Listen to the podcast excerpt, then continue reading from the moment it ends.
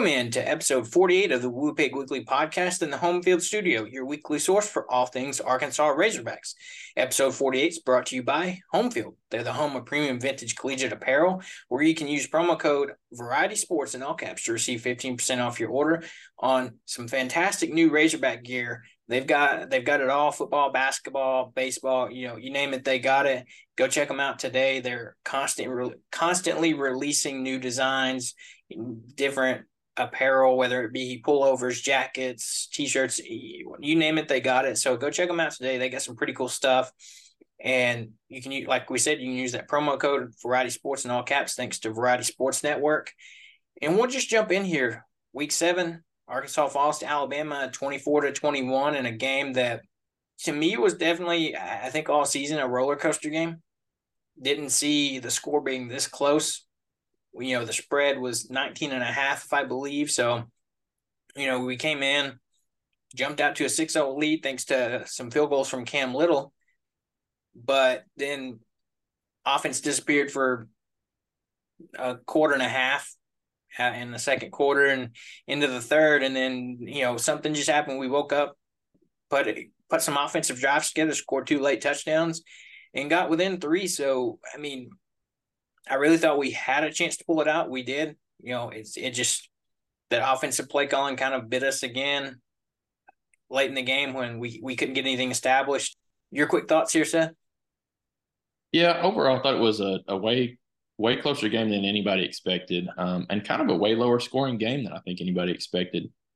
I didn't expect us to just put up a ton of points necessarily, but I figured Alabama might put up a few more than they did, honestly. 21 was kind of where I figured we might land somewhere in that neck of the woods. So that was about right. But our defense really, I thought they had a great game, honestly, from start to finish. There's a couple busted coverages that really came back to bite us. But if you if you mitigate just two or three of those mistakes, this was a very, very winnable game for us. I mean, even was even with those mistakes. But anyways, to your point, you know, offense just kind of couldn't quite get enough um, mustered up to, at the end of the game to to find a winning drive. They had opportunities actually on two different drives, really, but um, you know that they were able to run the ball a little bit better in the second half than I think we've seen all year. So a few adjustments, a few improvements there. Um, KJ kind of put us on his back a little bit. Had a couple of really, really solid highlight plays where he probably should have went down for sacks and, and was able to come out of those and get a completion to extend some drives. Um, I think one of the the key plays that actually hurt us down the stretch is Dubinion made a really really nice cut uh, to kind of run a counter um, against the offensive line that was that was shifting to the left, and he was going to follow them and made a cut and kind of went opposite side of that and had a wide open lane to at least pick up probably ten yards and get a first down unfortunately, Turf Monster got him, slips and falls right there. And then I think KJ took a sack on the next play and we had to punt. And it was just like, man, that that play right there really felt like if we could have picked up one more first down there, we at least could have probably got into field goal range and, and tied the game late, but it just didn't happen. So there was there was several different scenarios in this game that kind of came back to hurt us. But all in all, I thought we played a, a way better game than anybody expected. We never quit. Um, especially at the beginning of the second half, Alabama looked like they were about to run away with it. They were running the ball all over us, gashing us for some big runs. Defense made a couple adjustments to kind of shut that back down, and then it, it was a very close game the rest of the way. So overall, I thought the the whole team played great start to finish. Could have had some some better results on offense, but I saw improvement, especially against a decent Alabama team. So that was cool to see. Yeah, and you brought a good point that I think that people realizing compared to previous coaches when teams have struggled in the past is that this team they're they're still fighting the entire game. They're not giving up. They're not quitting. You know, you saw that in a lot of towards the end of the Bielema era. That you know, if the team got down late in the game, they kind of quit in a sense. And then you know, Chad Morris, it was just another one of those situations where this team I don't feel like was really bought in. And so I think with Pittman, this team has the fight and they keep fighting till the end. It's just the ball's not going their way. The offense just isn't clicking like it should in a sense. But yeah, to your point, the defensive adjustments we've been able to make has been fantastic. Travis Williams and Marcus Woodson have done fantastic jobs with this defense so far this season. And we'll just jump into some stats here where I think it's safe to say KJ had one of his lower percentage completion games all year, but like you said, he kind of put us on his back. He had another one of those stellar plays where you think he's just going to get taken down for a sack, and he somehow you know breaks out of all the tackles and is able to throw the ball downfield for a big completion to continue the drive going. You know that just reminds me of that play he had against LSU a couple years ago in Death Valley. Similar, very similar type of play. But for this game, he went 14 of 24, which is 58% completion rate, which is his lowest for the season. He threw for only 150 yards and two touchdowns, no interception in this game, so he's able to clean up that aspect of his game. 14 carries for 26 yards. You know, most of those not designed runs that he's having to break the pocket and just try to make something happen, which what you, you can't blame him for that this year.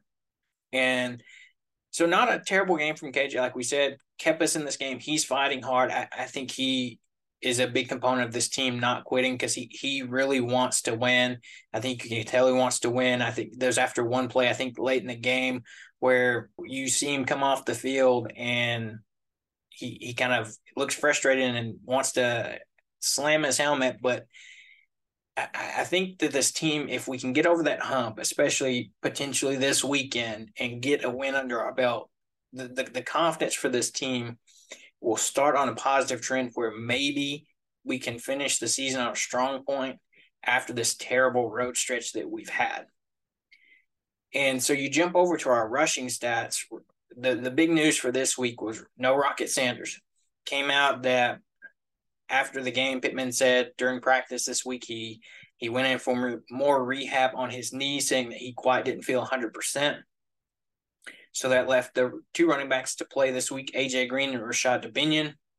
You had AJ Green with six carries for 44 yards, averaging 7.3 yards per carry, one reception for minus five yards. And then Rashod Dubinion, he kind of really had a great game in a sense of really able to find holes that maybe there for a split second. He had 14 carries for 26 yards, so 1.9 yards per carry, one reception for 14 yards, and a receiving touchdown. So he had a big touchdown late in the game that pulled us within three points of Alabama. So not a bad game overall. Still struggling to get things going in the run game, but that fourth quarter, I think we were able to maybe take a small step forward, and this offensive line was pushing really hard. What are your thoughts there?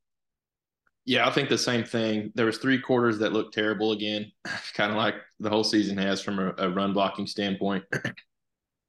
but I thought they, I, I am not sure if they uh, wore down Alabama's defensive front a little bit. Maybe Alabama's defense isn't quite as deep as they used to be. I think that is partially the case, um, and so maybe we got a little bit of some tired defenders kind of got them on their heels a little bit on a few plays late in the game for a couple of good runs. Um, it wasn't nothing crazy, obviously, no, no, no huge like explosive 70 yard touchdown runs or anything like that. But it seemed like we were able to run the ball enough for them to maybe respect that just a touch more and give KJ just a half a second more time on some some play action passes and stuff. Um, and I think that kind of finally started to click a little bit there late in the game where we were able to score some touchdowns. And and you do got to give the defense credit for giving us some good field position on a few of these possessions as well. And that, that definitely didn't hurt. Um, so uh, running the ball still not our strong suit. I, I it sucks to say that because it feels like it should be with what the coaching wants and just what I personally want, what I thought we were going to have this year. But definitely saw some strides towards the end of this game where they were able to take advantage of some some matchup uh, some mismatches, I guess you could say, on the uh, the defensive line for Alabama and kind of run at those guys as they were getting tired. But um, still going to have to see some improvement here, I think, towards the end of the year, and hopefully that'll that'll kind of be a little bit easier with some of the opponents you match up with to to kind of get things clicking. Yeah, very true. And then so you jump over to our receiving stats. Andrew Armstrong led the way with four receptions for 48 yards. You had Var'Keyes Gumms get a reception this game. He was that the recipient of that that play we were talking about earlier with KJ kind of really breaking all those tackles and able to get that pass away. It was to Var'Keyes Gumms for a 25 yard gain.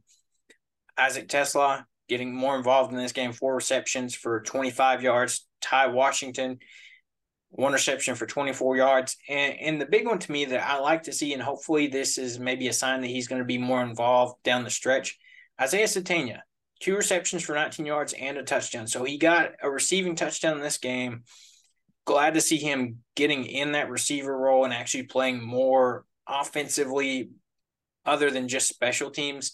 Uh, so I'm hoping this is maybe a sign that Pittman is going to start using him more. It was a great red zone play where you know he was coming across the middle and KJ finds him in stride and is able to get the touchdown. So great game from that aspect of these receivers. I feel like it's like we've said week in week out. I think KJ slowly the the relationship with these receivers has gotten there.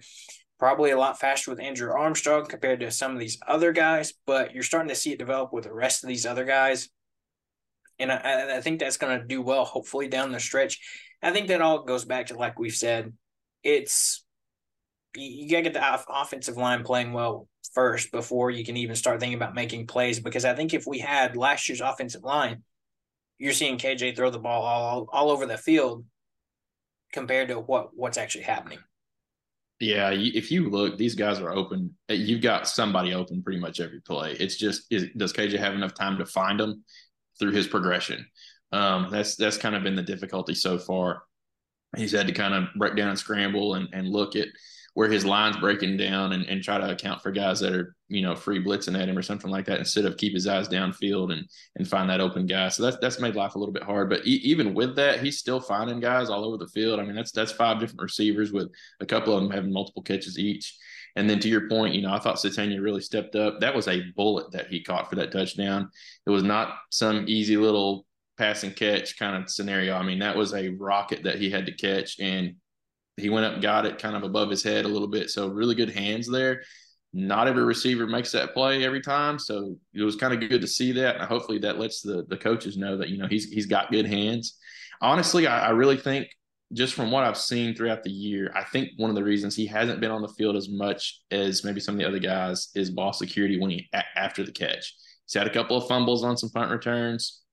Luckily, I don't think he's lost any yet. But I think there's been two where he's kind of gotten rocked around and balls kind of squirted out. So that might be kind of one of the reasons why they've been a little bit hesitant to get him in there. Um, but the dude's got legit speed and he does have good hands. I mean, there's there's no arguing that at all. Yeah, and then we'll jump over to defense now, where you've got to talk about they, they kept us in this game. They frankly has been the unit that's kept us in every one of these games this season that has it's been one score. And I think today or last week you saw it really hit the stat page with this one specific player we're about to talk about that throughout the this first half of the season, a lot of intangibles, a lot of doing things that aren't actually recorded stats well, this week he filled up that stat page and Landon Jackson, you know, we we hyped him up all off season, and it was just a matter of time until he really broke out in a sense. And I mean, he did it against Alabama. One of the they're still Alabama. They're one of the top teams, historically known for having a great offensive line, and it seemed like he was just whipping these guys all day. He came out had eleven total tackles, seven of them solo, three and a half sacks and three and a half tackles for losses being those sacks. But he came out and just had a monster day. And, you know, I think the commentators were spot on. They, they said he made him some money today. And, you know, that's what he did. You, scouts see this. I mean, he's a great size defensive end, 6'7, 280. That that's the great NFL size that you want to see. And then he's fast too. Yeah, so fast. And I, I, think that's one thing that they talked about in the offseason was he was able he to maintain his speed that he has at that bigger size, which is incredible. And then the guy that we talk about every week, Jaheim Thomas, second second in tackles with 10, six solo, a half a sack, and a half tackle for loss. You had Antonio Grier, who filled in for Chris Paul, who didn't make the trip due to getting banged up a little bit the week prior. Grier had seven total tackles, two solo. Then you had Hudson Clark up there with five total tackles, tackles, four solo, a half a sack, and a half a tackle for loss. So defense has been playing phenomenal. Like we mentioned at the beginning of the episode, couple busted coverages. You take those away, you're essentially really taking away 14 points because those two busted coverages we had, they scored touchdowns on. So if yep. you know you don't have those, you're looking at a 21 to what 10 10 game pretty so, much yeah i mean not that it would have worked out that way but if you think about it that way that's that's 14 less points they would have had i mean they might have figured out a way to score in other ways but if you don't have those busted coverages and i know i think both of those happened in the first half and you see what we did. We made adjustments in the second half. They didn't really break off any giant pass plays. So I, I think we got some good gems in our defensive coordinators, and I, I think they deserve all the accolades for what they've done with this defense and turned it around this season because they've kept us in all of these games, despite the intense lack of offense. To be said. Yeah, that's a pretty fair assessment. I mean, I don't I don't really know how you can talk them up better. I, there's even Hudson Clark. I mean, that half a sack, I would almost count that as a full sack. Great play, kind of a corner blitz type play where he was coming down. He wasn't necessarily lined up in that safety spot, but he was creeping in and was able to come through unblocked and and uh, kind of. I mean, he laid the wood on uh, Milroe, so it was, it was a really good play that for him, and he had a really good game. I thought. I mean, everybody always likes to to say he's the one getting burned back there on some of those busted coverages. I don't think either one of those busted coverages that resulted in touchdowns were actually Hudson Clark's assignment area in the zone. But anyway, they, you can you can sit there and argue one way or the other on that. But he is he's actually been a better player for us this year, and I think a lot of people give him credit for. And then obviously those other three guys you named had monstrous games, especially Landon Jackson. I mean, we we've talked about him all year long. He's been great all year. He just hadn't gotten in into the stats category like some of the others guys, some of these other guys have necessarily, but he's affecting literally every play. You see it. Guys run away from him. They they they try not to run towards him, you know, and design run plays and stuff. And then a lot of these pass dropbacks, he is absolutely impacting every single play, whether it's a sack or a QB hurry, whatever the case may be. He is he is a monster out there. So I definitely think he is, uh, you know, to the announcer's credit, earning some some NFL value. He's going to be playing on Sunday somewhere. I don't know where, but he he's definitely going to be there as long as he stays healthy. So been great to see, uh, especially just the turnaround from last year. You know, we've we've talked about it kind of week in and week out how much better this defense is compared to last year's defense. I think the scheme change has helped it, it fits better in the SEC, especially with some of these quarterbacks that we've been able to get after and kind of affect, where they're not able to just sit back there and slice and dice us. Um, so that that's been a, a much needed change, and I've been happy to see that so far this year.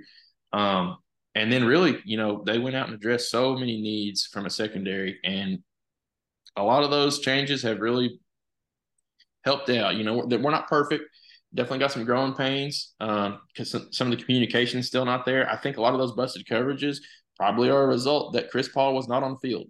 Frankly, you know what I'm saying. So I, a couple of guys were out of position. They they were running you know two different coverage in the same flat, which was a little bit weird. So guys weren't guys weren't handing off guys the way they should on some of those routes.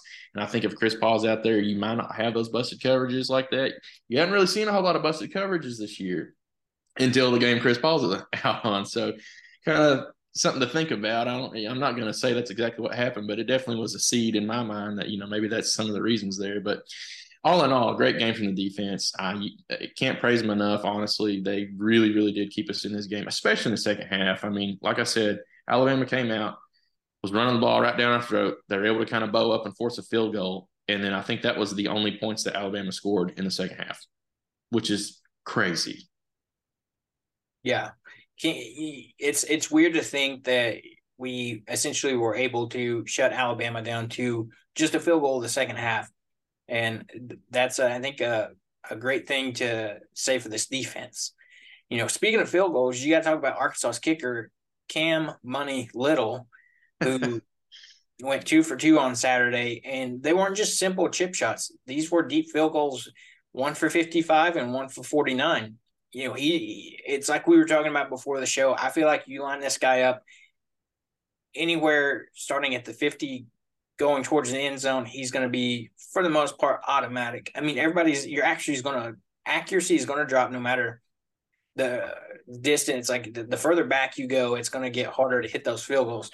But from what we've seen this season, he's pretty accurate. I, I, we looked up the stats before the the show. He's 91.5% accurate this season so far, missing one field goal all season. And it wasn't even a long one.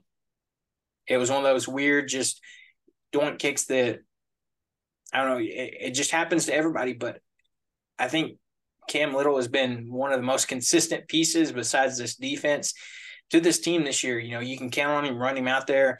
At this point, if with the way our offense has been, I know you can't win games off field goals, but if you're struggling and you get at least to inside the 50 and you can't get a first down, run Cam out there, let him kick it. Yeah. Yep.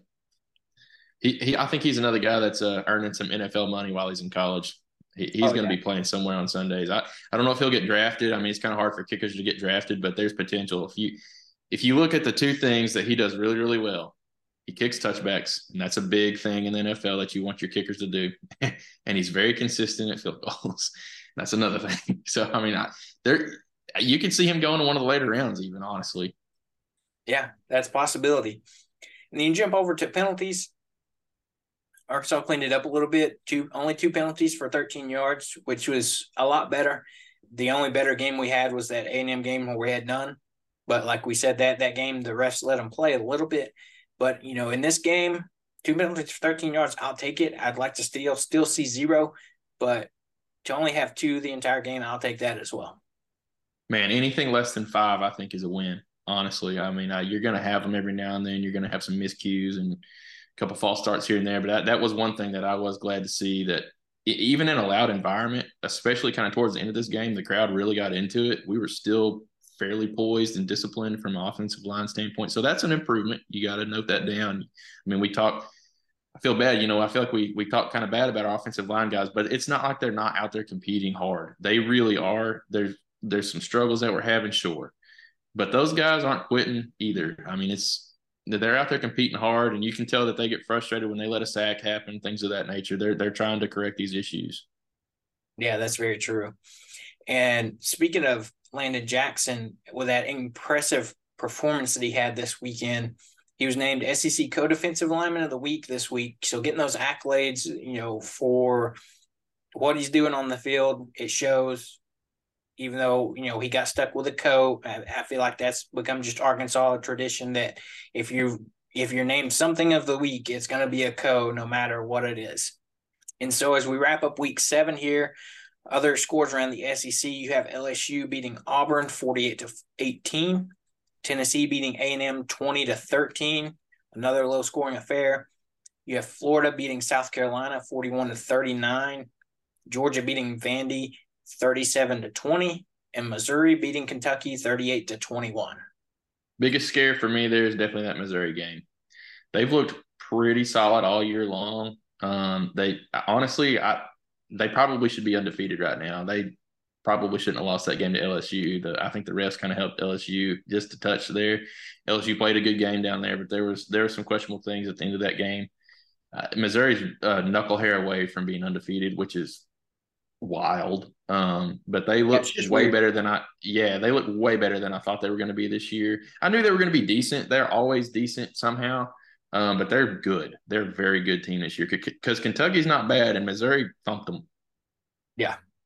And so we'll take a quick break here and we'll be right back with some basketball news and cover soccer and several other things going on in Arkansas sports. You know what I like? I like to be comfortable. I also love representing my favorite sports teams. And in the clutch, I am able to have the best of both worlds. In the Clutch Apparel is your one stop shop for all things sports. They have officially licensed gear from all your favorite teams and players from the NHL, MLB, NFL, and more. They have sports classic tees from yesteryear and beyond. Check out their full website in the link down below. When you enter the promo code Variety Sports, you get 10% off everything site wide. Feel comfortable with your sports apparel and go over to their website now at intheclutch.com. And don't forget to use our code Variety Sports to get 10% off. We are back here and we're going to talk some Arkansas basketball as this week, Arkansas hosts its first exhibition game against UT Tyler on October 20th at 6:30. So be there, get your first look at this team. You'll probably get to see most everybody play in this game, just kind of feeling out how they're going to go in a game scenario against another team. But Arkansas is ranked number 14 in the preseason AP poll and number three in the SEC poll for conference standings. But this is the first time that Arkansas has been ranked in the top 25 preseason poll for four consecutive seasons since 1993 to 96. So Muss is doing some special things here at Arkansas, getting these guys back, back to back to back, Sweet 16s, get being preseason ranked, staying in the rankings for the most part every year, getting in the recruits, these top talented recruits and transfers. I think it's like we said before, it's not if, but when Musselman gets that right team that can take us to that championship game. And who knows, this year's team looks pretty salty. You never can tell until they start actually getting on the court and playing. But we've got a nice early test with an exhibition game against Purdue coming up next week during Arkansas's bye week. But some preseason accolades. Trevor Trevon Brazile was named All SEC first team, preseason All SEC first team, and Devo Davis was named preseason All SEC second team. So a lot of things happening with this Arkansas basketball program, and I, I'm I'm just ready for Friday to get here. Yeah, me too, man. Um, there's a lot of new faces out there. I'm, I'm curious to see, you know, how they start to click together. Got some returning guys that I think are already going to have some good chemistry between Brazile and Graham, Devo, those guys. Um, and Mitchell also, you got to throw him in there too. He was a big piece for us last year, so it's going to be fun to see kind of how the the rotation shakes out. It's going to be different from last year. I think you've got some different scoring players out there. I think we're going to be able to shoot the ball a little bit better from a top to bottom of the lineup standpoint, especially if Brazile stays healthy. That really adds a little bit of a three point threat from your bigs. Um, but there's it's going to be a, I think a slightly different offense, but I, I would expect the defensive intensity to be you know kind of the same mo from us. That's that's what's got us where we've been these last few years. It's been the defense. The scoring comes, you know, a, a lot of times off of that defense, and that's kind of Musselman's way. So I would expect us to be a fast team a very uh, defensively sound team. You know, we've got a lot of length at all positions, and that's that's really what you got to have to kind of clog up those passing lanes and guard around the rim. And so far, it's been a successful strategy from us. So I'm excited to see how everything clicks together and how these guys play together and kind of how they develop over the first half of the season. That's that's one thing we'll talk about it more as, as it gets closer to time, but. Um, the last couple of years, you know, you don't really know exactly how that team's going to click until kind of like halfway into the year. Takes a couple of warm up games, maybe a couple of losses to kind of really get your bearings on uh, who needs to be where in the rotation and on those sorts of things. So it'll be a fun ride again, I'm sure. Um, kind of th- there might be some frustrations along the way, like always, but I, I expect this team to to make it to the tournament and have a deep run, just like these last couple of years. Yeah, that's very true. So if you're going to be in town over the weekend, get your tickets, get there, get your first look at this Arkansas basketball team for this season. It'll be a good time. And so we'll jump over to Arkansas swimming and diving, where they're getting their season underway. You know, we they had their exhibition, not exhibition, but their first match against Kentucky a few weeks ago. Well, they went on the road for a road two game two match road stretch where they beat LSU 151 to 149 on October 12th and followed that up the next day beating UALR 182 to 115 so you know swimming diving off to a 3-0 start couldn't ask for a better start than that. So we'll see how they do throughout the rest of the stretch of the season. And so now we'll bounce over to Arkansas soccer where Seth will give you the latest update. Yeah so Arkansas soccer only had one match this past week against Florida on the 12th um, where they've got the win three to nothing. So pretty good showing on on the defensive side of things. unfortunately, kind of a slow start compared to normal. So it's nice to see that we are able to still come out and get the win because all three of our goals did come in the second half of this match, where Sophia Aragon scored. Um, 117 into the second half, so fairly quickly into the second half at least, um, taking on four Gator defenders and the goalkeeper. She was able to kind of break free for a right-footed shot. Uh, 20 minutes later, Freshman Sabrina Jones scored her first collegiate goal with a header off a corner kick from Ava Tankersley. So that's an exciting thing to see. One of the freshmen getting their first collegiate goal, definitely a, a celebratory thing there. And then the final goal came from Tank herself off of a header from Avery Wren. And so this actually gets Arkansas extended in their home unbeaten streak to 29 matches. So almost at that 30 mark of home wins um, in a row. So that's that's a cool mark to see. Hoping we can get to 30. That'd kind of be a cool uh, little icing on the cake, as they say. Um, so another thing to note is the attendance for this match was 2,478 people, um, which is the sixth largest crowd in program history. Um, definitely saw some really cool pictures from that night. People sitting all over the berm, all, all over the place. So everybody kind of showed up and showed out again, kind of like they did in that Alabama match. So always a good thing to see that the support is continuing for this soccer team. That's that's really had a, a great year so far um, in conference play, especially. So it's it's a fun thing to see. They're they're currently ranked ninth in the latest poll, so bumped back up into the top ten. Um, so a lot of good things kind of coming this Arkansas soccer way. Yeah, just as mentioned, you know, fantastic things going on. You know, they had that loss on the road against Auburn, but bounced back at home with a match against Florida. So season is starting to wind up. They got just a handful of matches left before it's SEC tournament time.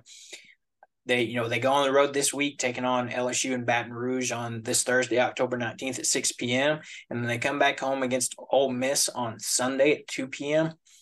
Um, and for a great game, Ellie Podojil named SEC Defensive Player of the Week. No co, just SEC Defensive Player of the Week this week for Colby Hale and the, these Lady Razorbacks. So fantastic things going on here. And, you know, when you're talking about fantastic things with the women's sports, you can't forget about Arkansas volleyball and what they're doing. They're having a almost historic season, if you would, as they took on Ole Miss on October 13th, won that three matches to zero, took on Alabama on October 15th, won three matches to one. And Arkansas is now 17 and 2 with a 7 0 SEC record and ranked 10th in the latest poll. They are currently undefeated in SEC play and undefeated on the road. You know, those two losses coming to number one Wisconsin whenever they came to town. That's big for this this volleyball program. It, it, it's pretty incredible what they've been able to do so far. Yeah, I don't really think you could ask for much better. I mean, the two losses to, to Wisconsin, I, yeah, you want to win those, but you got to be realistic at the same time. That's that's like you know taking on Oklahoma in, in college softball. They're just they are a powerhouse type team. You know, you think of Alabama a couple years ago in football. It's you you don't want to play them. You know what I mean? They're, they're that good. They're kind of in a different echelon than almost everybody else. So outside of that, you know, it's been basically a perfect season, and that's really really cool to see. And I know there's been a lot of support for this volleyball team. Um, Barnhill's had some great crowds, so uh, that that only helps things, you know, from a just a match enthusiasm standpoint. So it's really cool to see. Um, I'm excited to kind of see how we we shake out through the the tournament, um, in SEC tournament all that. So I think the sky is really the limit until you kind of get further down into national title time, and then it's going to get a little bit tougher. But there's there's some serious potential with this team, man.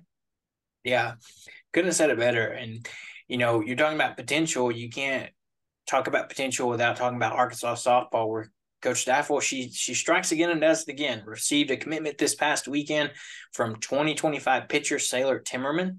She's expected to be a top, another top 10 recruit. So that that makes the second one here in just this past month of two future top 10 recruits that have been committed to the university under Coach Deifel.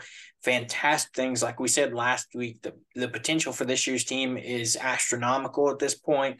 You know, with all the firepower they have I think for teams to come in and beat us this year, it's going to take a lot of offensive games unless for some reason we just have a slump or something, which with as many hitters as we have this year, I just don't know if that's necessarily going to happen if everybody getting in a bad hitting spot at once.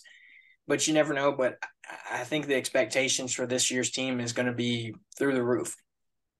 Yeah, there's there's no doubt about it, man. I they're going to be fun to watch. And then you, you look into 2025, they're going to be geared up for a, a banging team then too, man. I, it's, it's uh it's kind of cool to see these players come in year in and year out. You know, you, you definitely know that Deifel's doing something right where you're not just loading up for one year and just kind of hoping you win it that year. You're giving yourself multiple opportunities year in and year out, and that's really what you want from your coaching perspective. So that's that's awesome to see. I think the sky's the limit for the team this year. Uh, we we talked about it multiple different episodes, but they're going to be fun to watch. And to your point, I I don't think that we're going to have a, a game where we go out there and don't have a at least some form of offensive explosion at some point in just about every game. You're going to have tough pitchers that you face, but man, there there is a lot of power top to bottom in that team. So you you you got to be excited about that for sure. Yeah, very true, and can't wait for it to get here And so now we'll jump over to our preview of the week, this week's football game, where Arkansas is taking on Mississippi State at home, finally back off this incredibly tough road stretch. October 21st is Saturday at 11 a.m. Got the 11 a.m. game. I'm not surprised. I wouldn't be surprised if we had that time slot the rest of the season with just how we've performed so far. It's just the truth. There, when it boils down to it, they want to get that viewership, and a two and five Arkansas team is not going to draw in all the viewers if you're outside of Arkansas. So this game starts out with Arkansas favored by six. That's actually dropped from the beginning of the week where it was a little bit higher, and that's probably due to some injury news that we'll get to here in a little bit. But it has over and over and under a 50, so not expected to be a super high scoring game. Who knows? Hopefully, Arkansas comes back home and can kind of really tap into what they found at the end of last week's game and continue to progress. You know, Mississippi State averages 30.2 points per game and 375.5 total yards per game, with 222 of that being passing, 152 rushing. They are, however, allowing 395 yards a game, 263 passing, 131 rushing. So that's going to be interesting to see if Arkansas can take advantage of a kind of weaker defense in a sense and see if we can put up some yards and kind of get some type of rhythm going. Yeah, that's that's exactly my thought, man. We we've talked about it in some previous episodes, and I think kind of off some episodes too, just in in some offline chats. But to me, this was the must-win game of the year for us, especially after we had lost to BYU, and we knew the road stretch was going to be tough, and we knew there was a possibility of not really winning any of those, or if you did win one, great, you know. But it wasn't really an expectation, just kind of the way the team felt and I'd kind of look farther down into the season. I'm like, okay, that that home game when you we come back home, hopefully everybody's at least somewhat healthy. You're not too banged up. You're going to be playing a Mississippi State team that's really, really had a bad year. I mean, worse than us. They're really struggling. They haven't had a whole lot of success on offense or defense. They've lost quite a few games. I mean, they've they've had their spurts. You, you can't definitely count them out or anything like that at all. Definitely can't overlook this game, but this is kind of a must-win game where you're actually favored in a game. You you should win. You need the win. To me, it just feels like a must-win in a way um, for team morale. Uh, obviously, potential postseason. If you're going to get a bowl game, you you dang near got to win out from here. Um, to, to me, this one is a very crucial point in the season for the team, for coaches, um, jobs, things of that nature. I mean, really, you got to think about it all. This, this, to me, and I don't know if you know, athletic director or the the boosters, or anybody really feels the same way. But this one really does have a lot of impact in my mind, just from a fan's perspective. Like, you got to win this game. This is a very winnable game, especially with the way our defense come out and looked against Alabama. If you can come out and have half of that momentum against Mississippi State, you're going to put yourself in a great position. And I do think your point that the offense is going to have a good bit more success in this game. I'm not going to say they're going to be good or great or anything of that nature, but I think you're at least going to be able to run the ball just a touch better than you have the last four weeks against some very stout teams. I, can't help but think that we're going to have a little bit better shot at, at being a more balanced offense in this game. And I really think that'll actually bode well for us to to have a great shot at winning.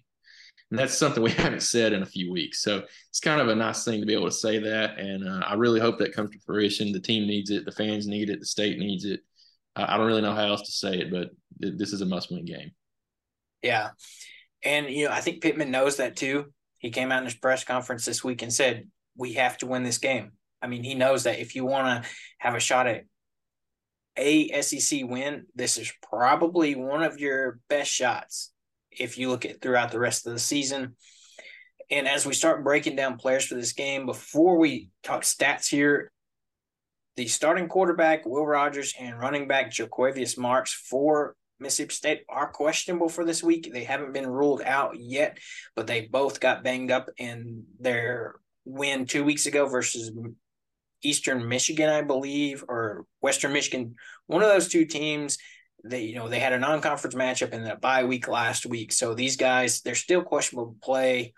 Zach Arnett at Mississippi State hadn't really said, you know, they they're taking it easy on them to see if they'll be able to play.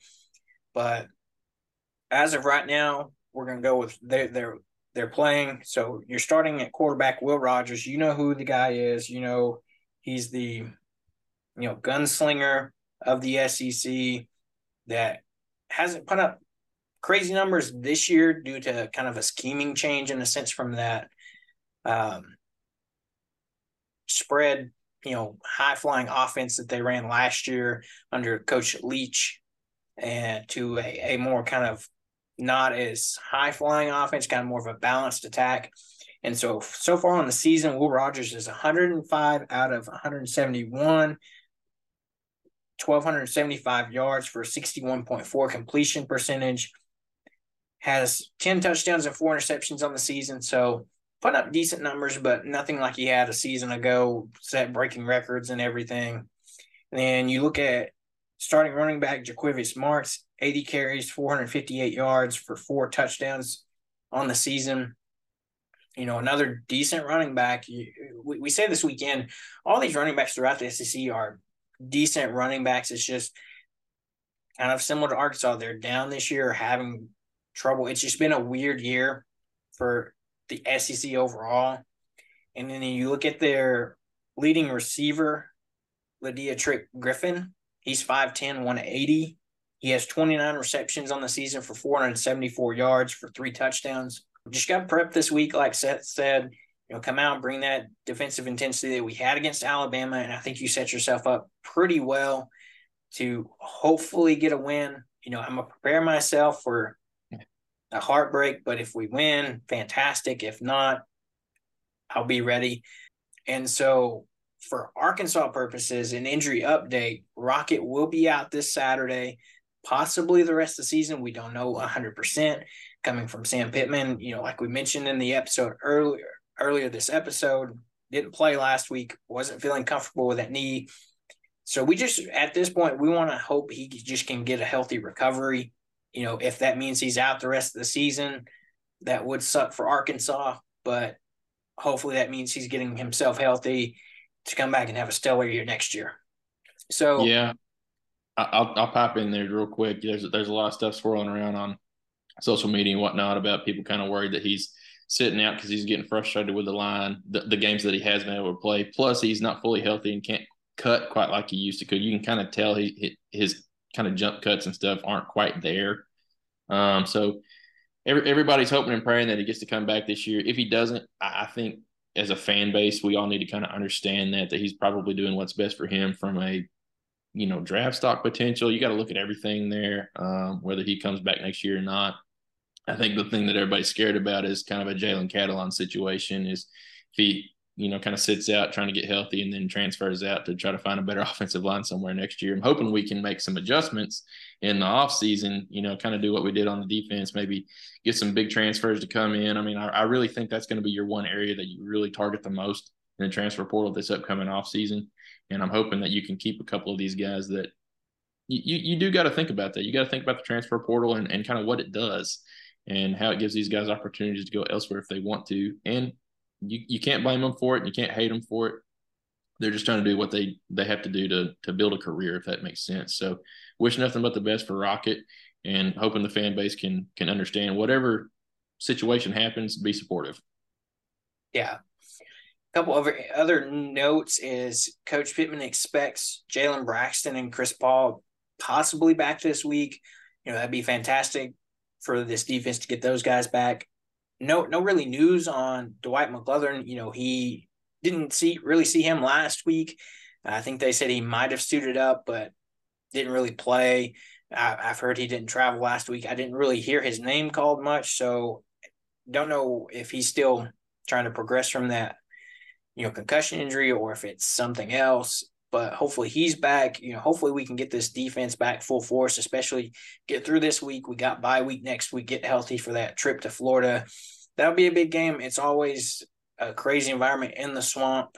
It, it's just going to be what it is. But for this game, I think, you know, we just talked about it, expectations we need for this game.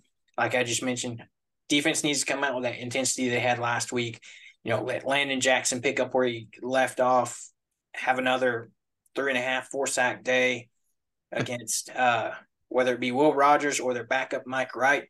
He's more of a runner, but it'll be interesting to see what we do, and then find some semblance of an offense that can get some consistency. If we can just put up a few points and let the defense do the rest, we've got to help them out. If if offense can come out, you know, KJ really steps up in in this offensive line in a sense continues to maybe progress. Like we, we saw good flashes last week. If they can kind of just harness that and really get very consistent with that, I, I think that can line up for some success here.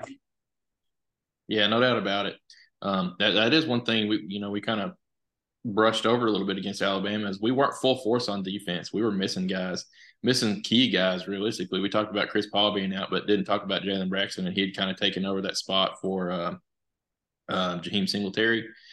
Um, which Singletary played a pretty good game, but I think you got to think about that as well with McLaughlin being out, some of those key guys kind of on the back end. That could have contributed to those busted coverages as well. So if you can get those guys back, or at least a couple of them, maybe you shore that up a little bit because pretty much every other facet of the defense looked phenomenal against Alabama. You have those guys come back and shore things up against Mississippi State. I, I think we're going to be able to make their life really, really difficult. Um, even though they want to throw the ball a little bit, kind of spread it around some with Will Rogers. Obviously, like you said, they're a little bit more balanced. I think we come in with a really good approach to be able to stop their offense. Um, so if, if we can come out there, get some some good key stops, maybe force a turnover or two, and like you said, the offense maybe you know maybe kind of found a little bit of spark there at the end of the Alabama game on running the ball. Things looked like they were clicking just a touch, you know, just enough to give you some hope.